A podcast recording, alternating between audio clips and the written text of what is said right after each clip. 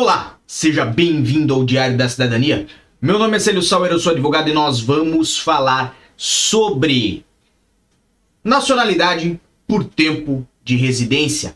Essa que é a nacionalidade ou o tipo de nacionalidade que mais traz sempre informações e, obviamente, pessoas interessadas, principalmente quando nós falamos de alterações na contagem dos prazos. Então vocês já sabem, há muitos anos atrás, a nacionalidade por residência ela ocorria quando você tinha seis anos, depois passou para cinco anos de tempo de residência. Nós vamos falar sobre tudo isso hoje. Logicamente, esse é um assunto que vem aí da onde? Do decreto-lei número 26 barra 2022 de 18 de março, que altera o regulamento da nacionalidade portuguesa e que muitas pessoas me trouxeram a seguinte questão. Célio, eu soube que esse decreto passou a nacionalidade portuguesa para dois aninhos. E eu queria saber se essa alteração pode me beneficiar. Outras pessoas sempre têm a recorrente dúvida quando nós falamos de nacionalidade portuguesa por tempo de residência, obviamente sobre se conta ou não conta o tempo da manifestação de interesse. E tudo isso vamos trazer hoje, obviamente, falar sobre tempo de residência, falar sobre a forma da prova do tempo de residência, falar se conta ou não conta manifestação de interesse. Temos aqui conosco Eliseu Mendonça, Anderson Dias, José Edilson, Fátima Silva, Gislene Cristiane, Walter Caetano, Juscelino de Oliveira e Carlos Ron. Então, um bom dia para vocês. Lembrando que a hora alterou aqui em Portugal. Como vocês já sabem, estamos no horário de verão. Hoje é domingo, dia 27 de março de 2022 e nós vamos direto ao assunto. Vocês já sabem, são 58 páginas esse decreto-lei já falamos bastante sobre ele aqui, então eu vou diretamente ao que nos interessa. Página 34, ou seja, vamos lá sobre a regulamentação que está feita para tratar, obviamente, do, da naturalização de estrangeiros residentes em território português, artigo 19. Certo? O membro do governo responsável pela área da justiça concede a nacionalidade portuguesa por naturalização aos estrangeiros quando satisfaçam os seguintes requisitos: sejam maiores ou emancipados face à lei portuguesa. Então, menor, enquanto é menor, não pode mais se emancipar. Pode. Tá aqui uma boa dica para você, por exemplo, que tem o seu filho que já tem 5 anos de residência aqui em Portugal, ainda é menor de idade, pode fazer emancipação e, obviamente, através da emancipação, ele pode pedir a nacionalidade portuguesa. Se não, quando ele for maior, ele pode fazer o pedido de nacionalidade portuguesa, tá bem? Residam legalmente em território português há pelo menos cinco anos. Então temos aqui a primeira informação que nos importa, tá até grifada em roxo na tela de vocês, que é cinco anos de residência em território nacional. Então o prazo não alterou, não aumentou para seis anos, como já ouvi gente falar, não diminuiu para dois anos, como já ouvi gente falar ok? O prazo continua o mesmo, são cinco aninhos de residência em território nacional. Vamos falar um pouquinho sobre como se comprova essa residência daqui a pouco, se conta ou não conta a manifestação de interesse.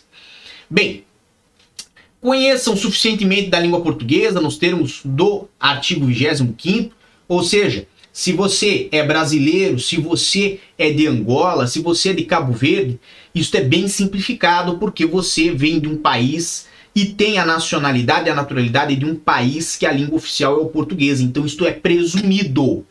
Agora, se você é indiano, bangladeshano, chinês, americano, russo, ucraniano, todos estes casos têm que fazer comprovação de que tem conhecimento da língua portuguesa. Não tem como ser português sem falar e entender português, tá bem? Então isto é muito importante não tenham sido condenados com trânsito em julgado de sentença em pena de prisão igual ou superior a três anos por crime punível segundo a lei portuguesa, não constituem um perigo ou ameaça para a segurança ou defesa nacional pelo seu envolvimento com atividades relacionadas à prática de terrorismo em termos da respectiva lei. Obviamente, nós temos que trazer aí alguns documentos no processo, mas aqui nós temos o número 2 já grifado em roxo, que nós vamos deixar aqui em amarelo para ficar mais visível, o que é mais importante nesse processo. Então presta atenção.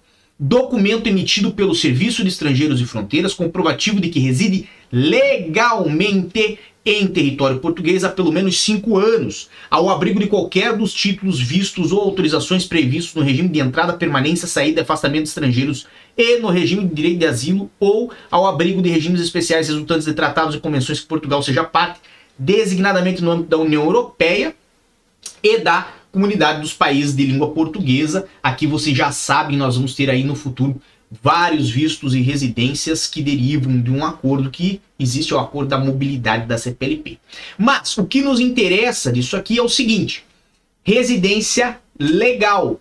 É isso que fala o, é, a, linha desse artigo. Então, a linha B do número 2 traz que a residência deve ser residência legal. Isso significa o quê? Significa que manifestação de interesse infelizmente não está contemplada, ok? Ah, mas eu fiquei dois anos da manifestação de interesse, tenho três anos agora de residência, renovei para a última, posso contabilizar? Não, não pode. Ah, mas eu tive é, é, um processo de residência, uh, por exemplo, de visto e ele demorou, e como ele demorou, isto pode ser contado? Não. O que conta? que conta é residência legal, ok? Então, se você ficar na dúvida de quanto tempo você tem de residência legal, peça ao CEF uma certidão de contagem de tempo e lá vai estar tá escrito. Outra coisa, presta atenção aqui, ó, vamos estar tá piscando aqui, ó. Tá piscando em volta de mim. Não se contabiliza tempo futuro. Não tem como contar tempo futuro. Vou explicar. Muita gente se confunde e fala: ah, eu tô na última residência. Eu tive uma residência de dois anos, agora eu peguei uma de três. Essa residência de três já passou um ano dela e ela é válida até 2024. Ou seja, eu cheguei, tive a primeira residência em 2019 até 2021 a segunda foi de 2021 e vai até 2024, porque vale por três anos. Então eu posso já pedir a nacionalidade, contabilizando esse tempo de residência legal, já que a minha residência está válida até 2024? Não, não. Esse é o mesmo raciocínio de você dar um presente para sua esposa de bodas de ouro, sendo que vocês estão casados há dois anos.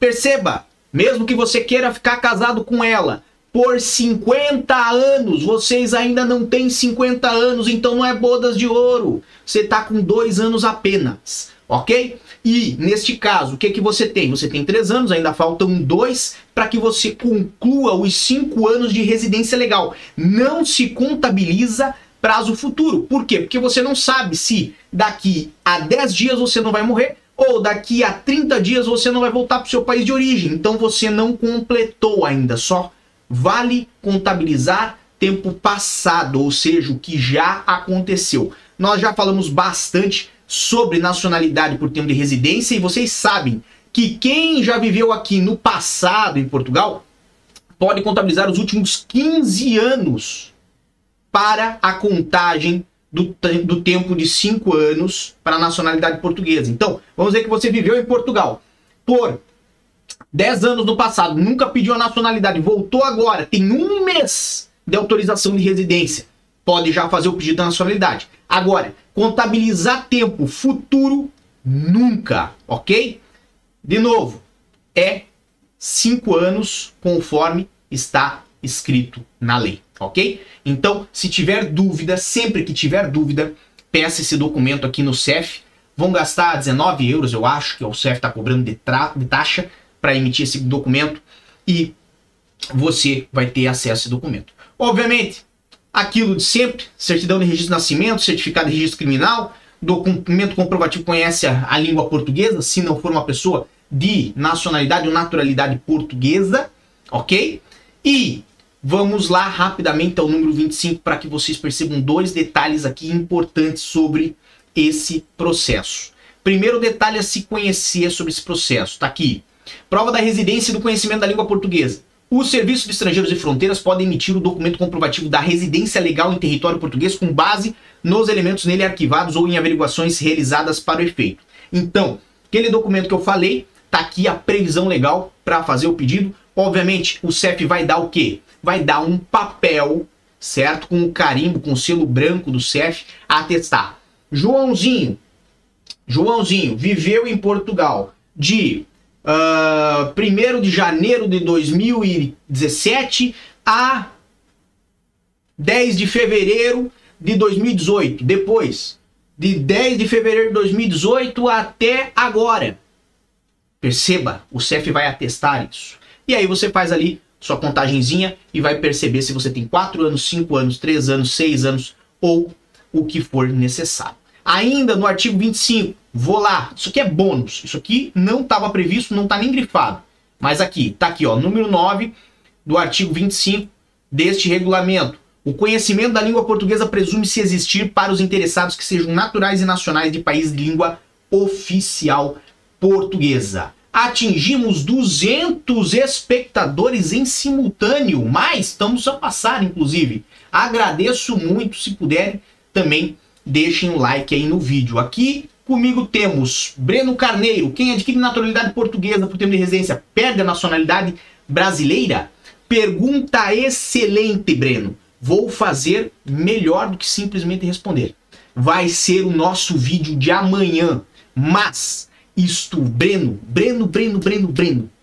Você tem que me ajudar. Você tem que botar o like no vídeo, certo? E nós vamos ter aí com bastante like nesse vídeo. Amanhã, segunda-feira, eu falo sobre nacionalidade brasileira, se é possível perder porque adquiriu a nacionalidade portuguesa. Se isso interessar você, veja, esteja aqui amanhã conosco. Por quê? Porque aqui é Diário da Cidadania, a informação é todo dia e eu desejo a todos muita força e boa sorte. Por enquanto é só, porque é domingo.